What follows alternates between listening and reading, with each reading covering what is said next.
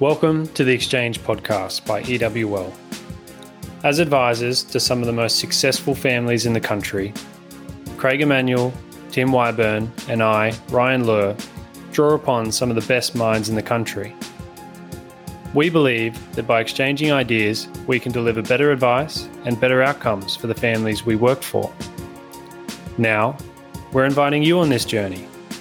In this podcast, we interview some of the country's best investment managers, business advisors, bankers, and founders to share their valuable insights. And our hope is that with better information comes better decisions, helping you to achieve more financially. Welcome to another episode of The Exchange. My name's Ryan Lur, and I'll be your host. Today, we have the great pleasure of speaking with Jeremiah Lane, a partner and senior member of KKR's Traded Credit investment team. Jeremiah joined KKR in 2005. He's a portfolio manager for KKR's leveraged credit funds and portfolios and a member of the US Traded Credit Investment Committee and also KKR's Credit Portfolio Management Committee. Before joining KKR, Mr. Lane worked as an associate in the investment banking and technology, media, and telecom group at JP Morgan Chase and holds an AB with honors in history from Harvard University. For those that don't know, KKR is one of the largest, most reputable private asset managers globally, responsible for over $519 billion in assets with over 2,500 employees across 24 offices and $27 billion of staff or firm capital is invested alongside investors in the same products. And that alignment is always key. So, Jeremiah, just to start, can you talk about how and why the KKR platform gives you and gives investors a distinct advantage in this asset class?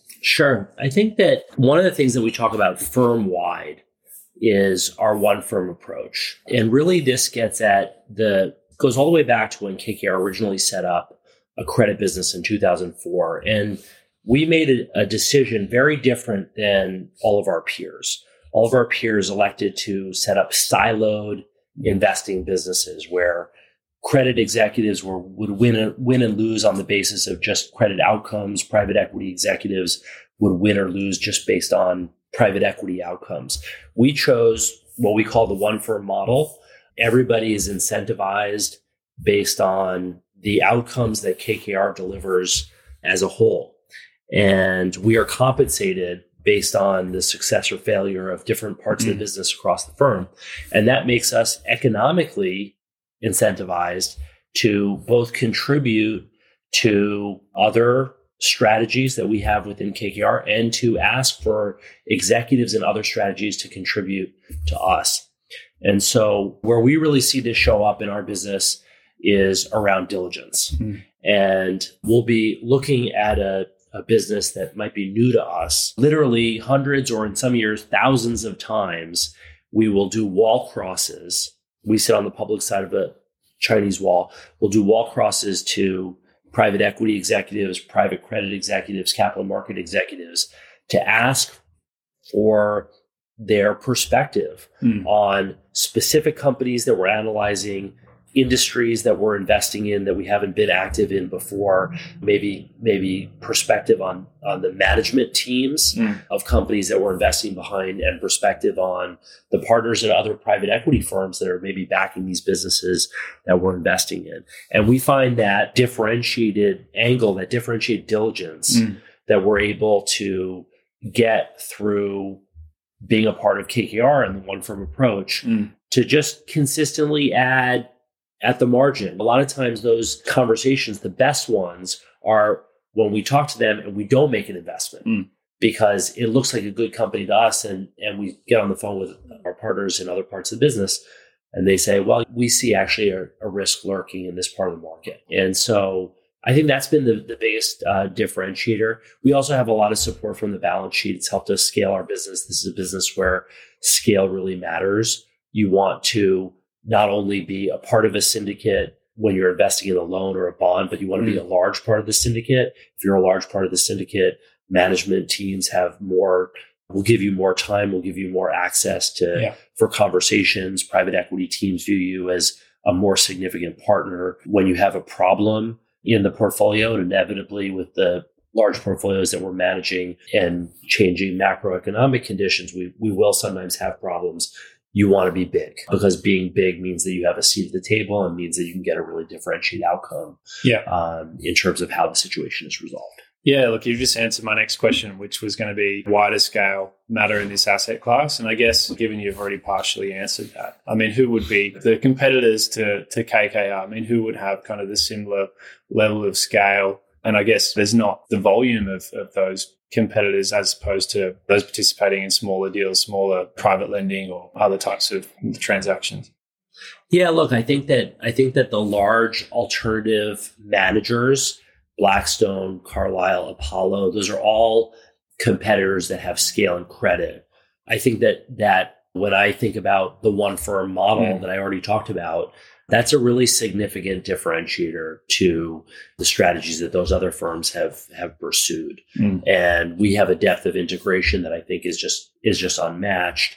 So other players will come with with scale. They will have a si- uh, similar amount of you know holdings in the Mm. loans or the bonds that we're investing in, but we we really feel like having that that edge on on diligence, on ability to understand just the durability of cash flow, downside protection Mm. of these businesses that we're investing in.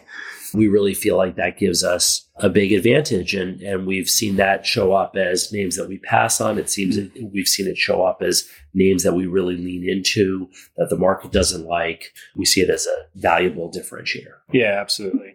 I guess for our listeners, before we, we dive into things, global traded credit, liquid credit, high yield bonds, bank loans, structured credit, opportunistic credit. I mean, these are terms that probably don't resonate as much as more vanilla fixed income for a lot of listeners. So, can you provide, I guess, a bit of a summary of what are these instruments? Where do they sit in terms of the capital structure? Is this conception or misconception warranted that these are all higher risk, lower quality instruments? I mean, give us a, I guess, a bit of a flavor and perspective for what they are and why they- they're potentially attractive. Sure. I think I think what I'd start with is that even though these are markets that people are less familiar with, these are big markets. U.S. bank loans outstanding over a trillion dollars, U.S. high yield outstanding over a trillion dollars, and they are highly liquid markets. Mm. You can regularly trade when we're ramping a portfolio for a new client. We will regularly trade hundreds of millions of dollars in a day. Mm. So these are these are big markets and they are very liquid markets.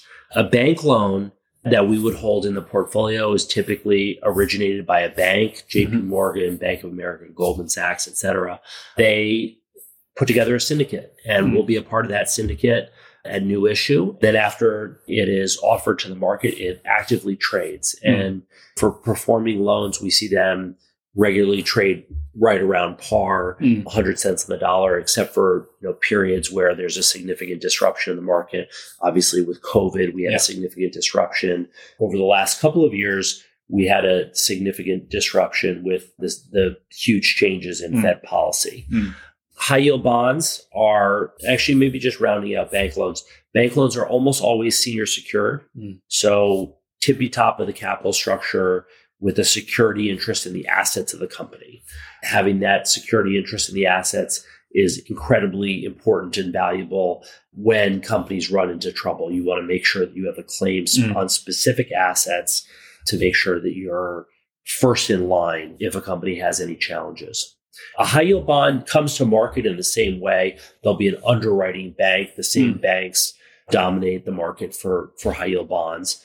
It is much less common for high yield bonds to be secured. Mm. We do see secured bonds as becoming a larger part of the market, but more typically bonds are unsecured. Mm. So they sit at a more junior spot in the capital structure. One of the interesting differences that's developed in these two markets over the last handful of years is that private equity owners of businesses have tended to prefer the loan market. Mm. And so we see fewer private equity backed businesses in the bond market. The big public companies that are sub investment grade that are, are ranked below, that means ranked below triple B, Mm. rated below triple B by, you know, Moody's and S&P. Those big public companies have tended to prefer high yield bonds. Mm-hmm. And so we see some differentiation in terms of the composition of the issuer base. These are markets that, like as I said, over a trillion dollars in size, highly liquid. They also have somewhat different buyer bases. Mm. In the loan market, you have a very large percentage of the overall loan market is owned by a specialized structured credit vehicle called a CLO. Mm. In the bond market, it's more typical that bonds are owned by insurance companies, pension funds, and individual investors. And one of the things that we really like about these markets is that many of the investors in both loans and bonds, leverage loans and high yield bonds, have what I describe as a high amount of rules based activity. And so, as an example, in CLOs, CLOs are allowed to hold a small number of lower rated mm. um, loans. And so, when a loan gets downgraded from B3 to triple C, as an example, um, all of a sudden it becomes much less attractive for a mm. CLO to hold. And all of a sudden, the price goes down, and you see a number of CLOs begin to offer the loans. Mm. And we think that that's a really interesting opportunity to just do more work. Yeah. We don't necessarily want to own the loan, but if we do more work and we do our wall cross to talk to private equity executives and private credit executives and gain a high degree of conviction mm. that there's durability of cash flow and downside protection in the loan, then that's an incredible opportunity. It's traded down just because an analyst at Moody's or S&P has said, we now assign these letters instead of yeah. these other letters. It's now just worth less. And that's an opportunity for us to, to step in. We see similar areas of, of kind of discontinuity in, in high yield bonds from triple B to double B. A huge number of insurance companies have a lot of sensitivity around owning things that are triple B and not owning things that are double B. That's mm. a, a consistent continuity in the market and similarly between single B and triple C. And so one of the things that we really love about these markets is this rules based activity, yeah. which we feel like is, is a structural opportunity. It's an opportunity for us to take advantage of mm. again and again and again, provided that the businesses that we're investing in meet our criteria for durability of cash flow and downside protection. That's a helpful, helpful overview. I think one of the points that you touched on, which I'd like to unpack a little bit more, you mentioned periods of dislocation and how it impacts credit markets. And clearly, first, as you mentioned, we had COVID, then we had a much more aggressive Fed, central banks globally through 2022 and some part of 2023. Regional banks had their issues. So, how have these events, how have the macroeconomic conditions really impacted, as you said, appetite for different parts of the credit market? And what opportunities does that present investors? One really interesting issue that arises from COVID is that most most loans and bonds are offered to the market with a three year look back in financial performance. Mm.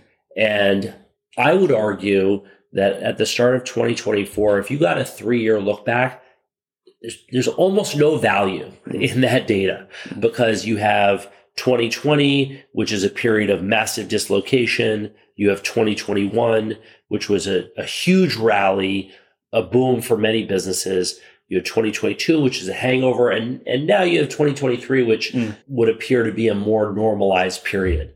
But you, you really can't discern much trend mm. from those three or four years. I think that one thing that's arisen from COVID and the policy response to COVID is that it's actually harder to diligence businesses now mm. than it was in, say, 2019 when you look back and you'd say, okay, I have 16, 17, 18, 19.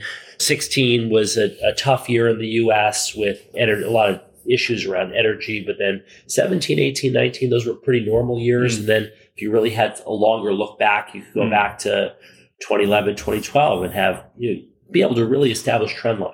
One issue that's that's come up is that it's much more difficult to diligence businesses, and that's actually, I think, a big structural advantage for us mm. um, because we've been in business now for almost 20 years, and we've uh, effectively accumulated a database of mm. financial performance for many of these companies over really long periods of time. Another thing that I would say I hear a lot from investors is are you worried about recession? Are you mm. worried about the macroeconomic outlook dimming? And our response to that has really been that we, we think there's already a recession happening. Mm. It's just, it's a rolling recession. And so instead of having this single moment mm. where many sectors are cycling together, um, as a result of COVID, you had you've had individual sectors cycling asynchronously. Mm. And so the examples of, of a handful of sectors that I like to use are consumer businesses that in the US primarily manufacture in China and import mm. via ship. Those businesses had a collapse in profitability at the end of 21 and beginning of 22 yeah. because the cost to ship mm. went up so dramatically in a very short period of time. And that really hit them throughout 2022. And 23 has already been a story of, of real recovery in those mm. markets. Focusing moving out of 21 and into 22, in the second half of 22, and I'd say really throughout 23, healthcare mm. had a huge number of problems, really uh, driven by a shortage of nurse labor. Mm. Service providers that were labor intensive business models mm. had poor ability to fully staff their facilities and when they did fully staff their facilities, they were really having to pay up. Yeah. Um, and if you had a lot of people in and were having to pay up for that labor, it really crushed your margins. Mm. We're starting to see signs of normalization um, there. In 23, we saw a lot of a couple of industries going through destocking. So these were businesses that had kind of boomed in 21 and continue to show strength in 22 and now our end market demand is lower and so they're going through a destocking cycle I would call out chemicals and packaging yeah. as two businesses like that. And looking forward to 24, probably the sector that we're watchful on. I wouldn't say we're calling it as necessarily cycling, but that we're very watchful on is housing. Mm. Housing has been surprisingly robust despite the huge increase in rates. And I, I think that that's really been driven by the strong backlog that mm. the building uh, businesses came into the rate increase with. At this point, they've really burned through that backlog, and so I think the question is going to be: Can they can they refill their order book mm. when cost six and a half percent to you know, borrow the money to buy the home mm. in the way that they were able to do when it was much lower. Mm. And so housing is is the sector that we're we're watchful of for 24. But I think the picture that emerges is that these cycles are happening. Yeah. And it's not it's not that everything is going along smoothly for every company. Individual sectors are cycling. It's just that they're cycling asynchronously, and that mm. that's the reason why it doesn't become a recession but businesses are getting disrupted, and that's an opportunity for us to take advantage of the knowledge mm. differential that we have as part of KKR with the one firm approach. Roll up our sleeves, do the work, figure out if there's durability of cash flow, and mm. make an investment or not. I mentioned earlier that I was at a, an advisor conference, an invite only advisor conference with roughly 100 other wealth firms last week, and we have roundtable discussion and speaking about fixed income, credit markets, private debt. The trend consistently seemed to be that if you think about the macro challenges, you've got companies with higher debt, higher interest rates, or if we are in a higher for longer regime, then clearly defaults will go up. And, you know, back to my point earlier, I think we talk about, say, high yield as an example. There can be this mis- misconception that high yield is always high risk. And in an environment where you've got challenging or deteriorating macroeconomic conditions, why would you want to be in the high risk category? But to your point, I think it's much more nuanced than that. And if you do the due diligence, you can uncover plenty of opportunities that are largely unappreciated. And reading through KKR's annual report, last night on credit markets titled credit vintage to remember which i thought was was clever. Looking at high yield most people wouldn't expect now that in the us roughly half of the high yield market or 50% sits at double b one rank below investment grade. And in europe i think the figure's higher at 60% so in response to the roundtable discussion that basically consensus is that you're not getting a wide enough credit spread for high yield. So you're better off being in investment grade corporates or other parts of the market. I found that really interesting. And at the same time, while many have that view, private debt, private credit also seems to be incredibly popular at the moment. But yet you've got parts of liquid markets that are offering a similar level of return, a lot more transparency, perhaps hard assets securing them. And I think again, another point that you made, Jeremiah, is around differences in vintage. Clearly, some of the instruments or securities that were offered through 2020, 2021, uh, compared to some that have been issued more recently, there's a big divergence in quality. So, I mean, what's your perspective. And I guess if consensus out there is that you don't want to be in high yield or you don't want to be in these other asset classes that people are less familiar with, I mean, what's the counter argument? I think that where I would start is I think comparing traded credit to private credit as an example. I think the story around private credit's really been one where the private credit businesses have been able to lend to larger companies at still very wide spreads. And my view is that that's largely over. Hmm. That there there was a moment in time where they were able to do that through 2023 because the traded credit markets were so disruptive because as you said it was a vintage to remember yeah. we were we were using this tagline last year kind of it's a great time to be a lender it was a great time to be a lender in 2023 because the traded credit markets were disrupted and so if you were if you were making a new loan or buying a new bond, mm. the borrower had to really pay up mm. and they had to agree to tighter credit documentation mm. and better provision of information, mm. everything. And what we've seen this year, or what we saw, I'd say in the later part of 23 and into this year, is that as the traded credit markets have healed, those higher quality big businesses, mm. they're going to prefer to finance themselves in the traded credit market at a little mm. bit tighter spread mm. because it saves them money. Yeah. And ultimately that's that's a big priority for them. And so I, I do think that we've started to now see a real trend where we're even seeing some financings that were put in place in the private markets last year. We're seeing them now get refinanced out mm. into traded credit at substantially tighter credit spreads. With respect to to are you are you getting paid enough? I think what's interesting is that in trading credit, maybe it's a, a function of the transparency of the mm. spread. Mm.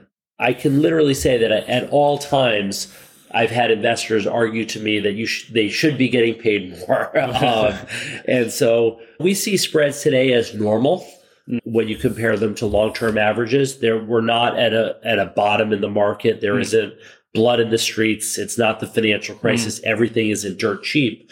But we think that it's appropriate that they're normal because the outlook is pretty solid. Mm. And we see that that individual sectors in the in the US are cycling. And by and large, they cycle. Maybe a few companies in that sector will file for bankruptcy, but mm. most companies will come out the other side okay.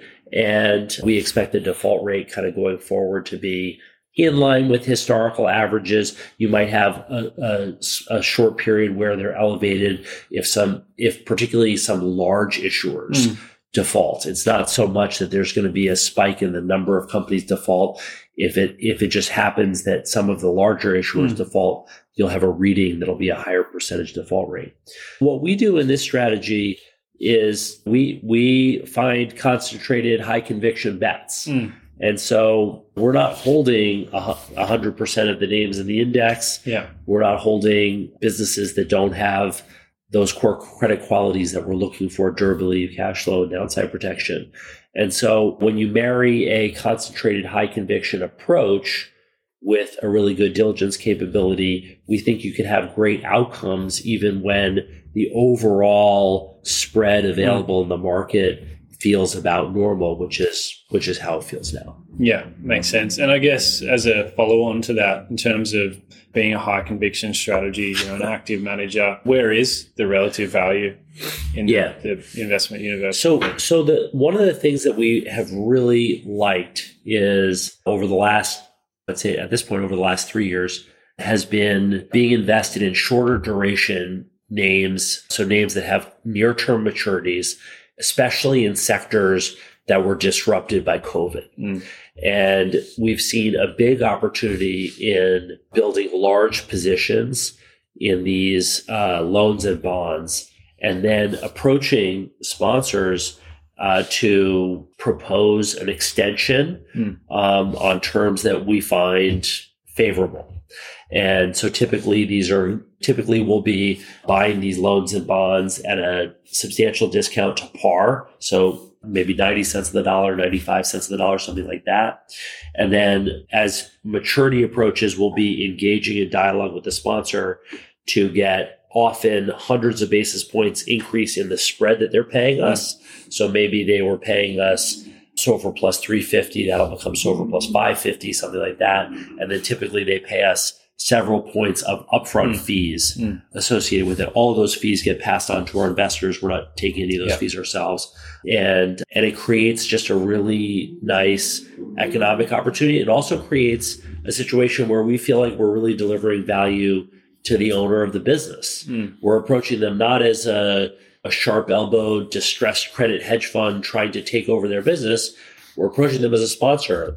Listen, you have a Yeah. maturity in a year or two, Mm. and you don't want that to become current. You don't want that to be due Mm. in just a few months. You want to resolve it early.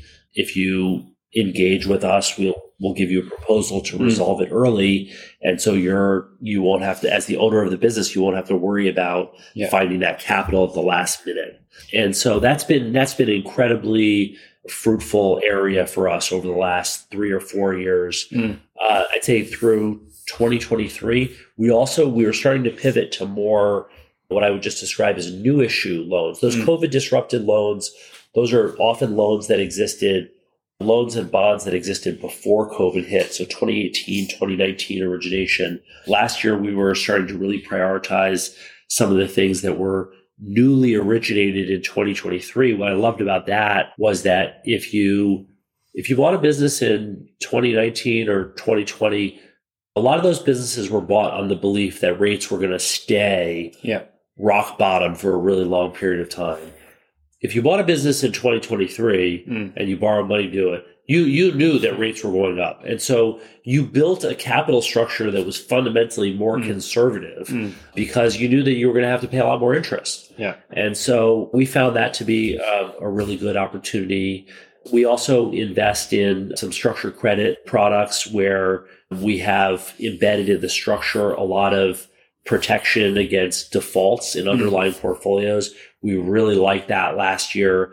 You could make investments in the structured credit space where what you were investing in would experience zero loss, even if there was 25% cumulative losses in the underlying portfolio. So that, that would be like a financial, that GFC level of losses or Yeah. beyond the GFC level of losses. And you were able to do that and earn SOFR plus 500, Mm. which in today's at today's SOFR would be more than 10% and also had a little bit of appreciation potential embedded in there. So those are some of the areas that we've been more active in. I think that there's, and I, I think one of the, one of the things that we've run this strategy now for 15 years. Mm. This is a strategy that we started in 2008. We'll have our 16th anniversary of the strategy over the summer.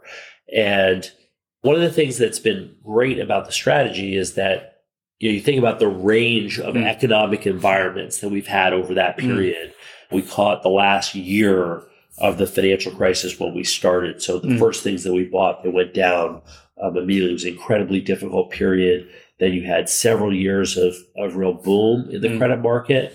Then in 15, 16, you had the energy sort of crisis in the US, oil price collapsed. Mm. A lot of those businesses were financed in loan and bond markets. We really outperformed in that period. Fast forward to COVID, Mm. recovery from COVID, change in Fed policy. You've had just incredible range of policies, Mm. macroeconomic environments, geopolitical events Mm. happening over that, that 15, 16 year period. And so these are areas that Mm. we're focused on now. Mm. One of the things I would really emphasize is that we really view this as an all weather strategy. We've had Yeah. success with this strategy in a huge range of environments. And I think that's one of the reasons why Mm. As whatever develops over 2024 yeah. and 2025, we approach it with a lot of confidence mm. um, because of the range of environments that we've invested in. Mm. I mean, I think that's really interesting, right? Because some people might see this as, uh, you know, having a place in part of the allocation for portfolios in fixed income. But if you're delivering total returns of 9, 10%, basically in line with or above uh, what equities have typically done. But you've got security, you rank higher in the capital structure. A lot of it is paid coupons in distribution as opposed to price and getting that price volatility. I think it's a really compelling asset class for investors because if you do think that we're in that higher, longer regime, if you do think there's going to be black swan, big macro events that are unpredictable, and we seem to be getting more and more of them from conflicts and geopolitical issues and so on, do you take perhaps a more consistent path to achieve those objectives, which you can arguably do in global credit. One thing I wouldn't mind asking is you mentioned that for the past several years, I mean, you've been pretty short duration. Is that changing now that perhaps we're getting towards or what seems like the end of elevated inflation? It looks like it's coming down in the US, in Australia. What's your view on that? When you say higher for longer, does that mean we're still going up from here? Does that mean yeah. maybe we come back down a little bit, yeah. stay elevated? And how are you positioned? I would say that I don't see a, a huge change in our duration positioning. We, we do not think that rates are going to continue to go up. We do think that rates are going to come down on the margin. We think that it's less than what the market thinks. Last week, last I looked at my Bloomberg, I think the market's pricing in five cuts. Mm this year. I think we're sort of in the two to three camp, yeah. back half loaded. I don't see that rates are going i don't I, I, guess i don't believe that we're going back to zero interest rate policy and if we're not going back to zero interest rate policy that that would really be the the case for loading up on bonds on longer duration adding a lot of duration to the portfolio I also would say that I think that this strategy really succeeds based on the individual credits mm. that we're identifying. And we don't want the strategy to be about a macro call of zero mm. interest rate policy. We want the strategy to be about we've identified businesses that are out of favor by the market mm. and mm. we've done our work and validated durability of cash flow and downside protection. And so we've leaned into them. And so we see a lot about that, those opportunities in the loan market. The loan market is floating, mm. so it always has short duration. We'd love to be more invested in bonds at the margin, but I don't see that as a sea change in terms of uh, duration position. In terms of each category of global traded credit, I mean, what is the highest conviction view right now? Across leverage credit, we really like what we're seeing in, in structured credit in particular. We like that ability to invest in tranches that can withstand a large number of defaults and still earn great, great spread. That's been an area of continued interest. That asset class had a great run last year. It can't replicate just sort of the fact that it appreciated as much as it did last year means it can't be replicated this year but we think that's going to be a continue to be a good place to add spread to the portfolio without taking a lot of risk. Yeah, um, especially if you monitor those those investments very closely, which we do. I think that we continue to see a lot in loans that we like. I think that I described this kind of rules based mm-hmm. activity that exists in all of these uh, areas. And I see that as in many ways strongest mm. in loans. The largest percentage of the buyer base is is acting according to rules, ratings rules and spread rules, other rules that they have. And so we see that creating opportunity in in how things price. And why is that? I mean, is that that you've got a lot of passive money out there that are kind of governed by whether it be kind of index type yeah, yeah. managers? I mean, is it they don't have the resources or the the human capital that KKR has? I mean, what, what's the reason? It seems, seems like why why is there yeah why are there why do they invest according to these rules? really, really, what it is is that in the CLO market, because the CLO CLOs are the largest investors in loans, and in order to get the ratings of the different tranches of the CLO. There's a AAA rating down to a double B rating and then mm. a residual. In order to get all of those asset classes rated according to what they want, they have a percentage of triple C that they're allowed to hold. They have an over collateralization mm. test that they have to meet. They have a, uh, an interest coverage test. Basically, there has to mm. be enough interest coming into the structure to pay all of the underlying tranches of debt. And so just the complexity of the CLOs means that they agree to a lot of rules. And then specifically, you have, I'd say, the top 10 managers, of which we are one, that have really strong access mm. to the market to create new CLOs. But then you have a huge tail of managers. There are over 100 managers of CLOs in the market. You have a huge tail of managers that have a much more tenuous mm. ability to access the market. And what we see among those managers is that when they start to experience downgrades in their mm. portfolio or or actual credit losses, they act to protect mm. their ability to continue to access the debt market. Yeah. And so they they want to keep the portfolios clean and so they they sell first, ask questions later. Mm. And we think that that just creates opportunity again and again and again and again.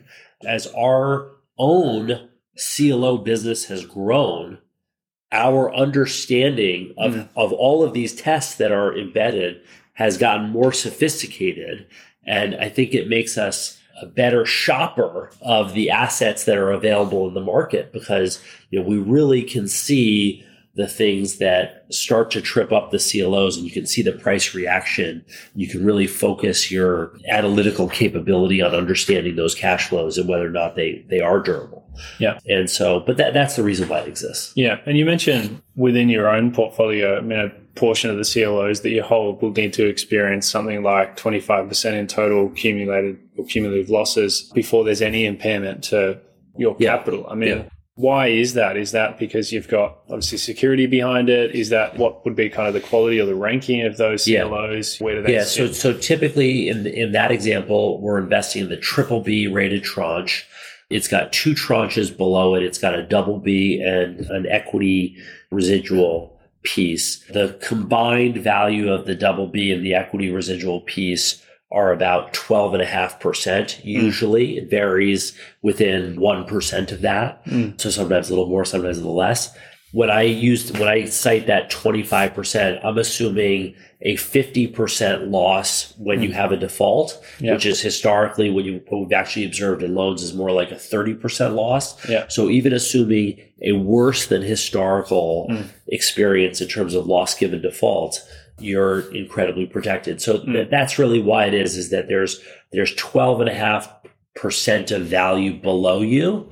And so you have to have 25% mm. experiencing a default. And then you have to have that 25% losing 50% of value. Wow. To get to the point where you've wiped out 12 and a half percent. It just, it just hasn't happened. Yeah. One of the reasons why the CLO market uh, exist. The CLO market existed before the financial crisis, as did many other structured credit markets. Most of those structured credit markets don't exist anymore. Mm. The CLO market still exists because it really rode through the financial crisis. The structures worked. A lot of equity investors actually did really well through the financial crisis. And so AAA investors all got their money back. It mm. sort of the, the product performed as people expected it to. And so that's the reason why. You mentioned the strategy has been running for roughly 15 years or through the back yeah. end of 08. Reflecting across that time, because I know you've been with the firm for quite a long time, I mean, something like 20 years. Yep. Um, so you're, you're, you're there through the thick of it. Which have been kind of the vintages, or rather than point to years, I guess the environments that have led to the best performing years for the strategy, and, and what are the kind of drivers behind that? Our biggest years of of alpha, our, our biggest years of outperformance have been years following the blood in the street moment. Mm. So coming out of the financial crisis in 2009, the bottom was really like March of 2009, but then mm. the second, third, and fourth quarter of 09 were an incredible rally. Coming out of 15, 16, the bottom was in February of 16 the balance of that year was really incredible. Coming out of COVID was really incredible. And then I'd say the sell off associated with the Fed policy change was more muted than those other mm. Um, but it was it was still significant, and and we saw a really nice outperformance over the course of last year as the market recovered from that disruption. Those moments have been the moments of of peak alpha. But I think when you observe the the return stream over time, it's not that the other moments haven't been good. Mm. It's just that that the the highest amount of alpha has been generated in the aftermath of those blood in the stream moments. I think the reason why those have been so such profitable periods for us is that this is a traded credit strategy and we mm. can rotate and mm. we tend to keep the portfolio relatively short. So we might not have as much price volatility in the sell off as the rest of the market. And so what we're able to do is we're able to pivot from assets that we were holding before the sell off hit into the things that we think the market is really just giving that have the most upside potential on market normalization. And, and that's really a big reason I, I gave the example of, of using the COVID disrupted names. Mm. Earlier, that's one of the reasons why we like those so much is that you know you could you could see those businesses normalizing, but the market wasn't giving credit for it, and you could buy them at incredibly discounted levels and, and just take advantage of the fact that activity in the world was resuming. Mm. And but it was just going to take some time for it to fully resume. Following on from that, so the best vintages is, as you put it, when there's blood on the street, when people are really underappreciating quality or kind of doing the work, the due diligence to find the good quality assets. Are we there yet? Because some people would arguably say that we haven't seen an uptick in defaults to a level because there was a lot of easy money from earlier yeah. years and there's still a number of maturities that haven't rolled over yet. So I guess you've probably got quite a bit of capital you know, on the sidelines waiting for something to get worse. But I guess there's no certainty over will things get worse or how worse or will they get better? Or do we get rate cuts and other questions? So, I mean, what, what would be kind of your answer to that for people that are wondering do I wait for things to potentially get worse? I want to be clear there there is not blood in the streets right now. This is not the financial crisis. This is not COVID. This is a normal environment. And that's mm why I think that that's why one of the things that I was highlighting was that this is not our moment of the absolute peak amount of alpha that we'll generate yeah. because we're not in a moment where there was just blood in the streets. But this is a this is a moment where we absolutely will thrive and we absolutely yeah. have thrived over a, many, many moments exactly like this over the last 15 years. And so I think that that's, that's the opportunity today. For a lot of investors, I would also say that a lot of investors you know, intellectually want to invest. They prefer to invest at the moment when there's blood in the streets. Observing people's behavior over a long mm. period of time, that is a really hard moment to yeah. invest at. Mm. Um, it's really hard when when everything in your portfolio is marked down. You go back to think about the financial crisis. Mm. Think about how much equities went down, how much mm. credit assets went down, how much fixed income assets. People were questioning the value of just of traditional mm. fixed income assets, and it's hard. It's hard to put incremental capital to work in that moment. And so this is a, a nice moment where there's relative calm in the market. I think there's a lot of ways for us to earn terrific returns yeah. over the next handful of years in a, a more normal economic backdrop. And it's not a blood in the streets moment, but it, it, that's also to people's benefit because it's a little bit easier to pull yeah. the trigger. Yeah. I notice so within the portfolio, within the strategy, there's a you know sleeve or a component that can be allocated, you know, to opportunistic yeah. credit.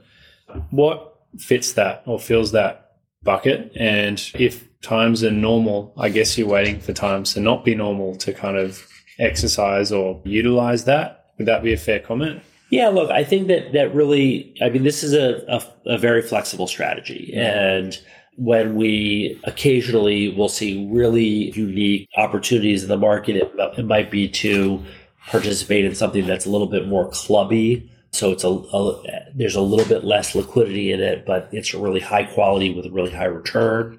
It could be dipping into alternative asset classes. Today in structured credit, we're really focused on CLO tranches and we like the defensibility of that.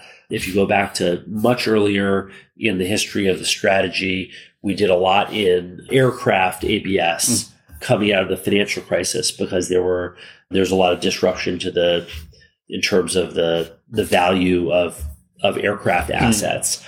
and you could you could really invest for high return there so i think that we think of that that bucket as when we do do things a little bit outside of our normal mm. day-to-day strategy which is loans bonds and structured credit and um, you know it, it, has to be an extraordinary opportunity either at, at a moment in time or just a really interesting risk reward mix yeah. But uh, that's what that's what we use it for. One final question. I mean, for investors, for clients of our firm that are listening, how should they be thinking about this strategy and where does it fit across portfolios? I mean, should it be part of the fixed income sleeve? Should it be a substitute for equities in more volatile conditions on a relative basis? How does it compare to other parts of fixed income? What would be kind of your um, you know, not recommendation, but suggestion and how are some of your institutional investors thinking about that? Everybody's portfolio is a, a spectrum from government bond, theoretically no risk, to to equities, high risk. This definitely bar has elements of each. I think one of the you know interesting things of the last couple of years with the change in central bank policy globally is that there's been a lot of price volatility in what were historically thought of as the really safe assets. Mm. And so I think that in some we experienced less price volatility mm. in this because we didn't have that embedded incredibly long duration. And then when the market is recovering, um, we can deliver really high returns, much much closer to what we do in equities. So I would I would say that it's it's definitely a hybrid. Mm. We see we see institutional investors borrowing from kind of return seeking fixed income mm. allocation. So they might be thinking about something private credit where they're seeking a higher return. This can fit in that same bucket. Yeah. Um, when people are more skittish about equities, there's a lot being written right now about just how high valuations are in equities mm. and what is the return outlook from here, especially if you don't get central banks priming the pump with um, lower yeah. rates. I think that in a moment like this, it could make a lot of sense to borrow from mm. an equity bucket to have something that's generating, you know, regular income and yeah. um, using that income as a little bit of a buffer on your, your overall return stream. Jeremiah, great to have you in the office today. And I know you've flown straight over from San Fran. So thanks for making the effort and uh, yeah, a lot of great takeaways for our clients. So appreciate it. Yeah, thanks for having me.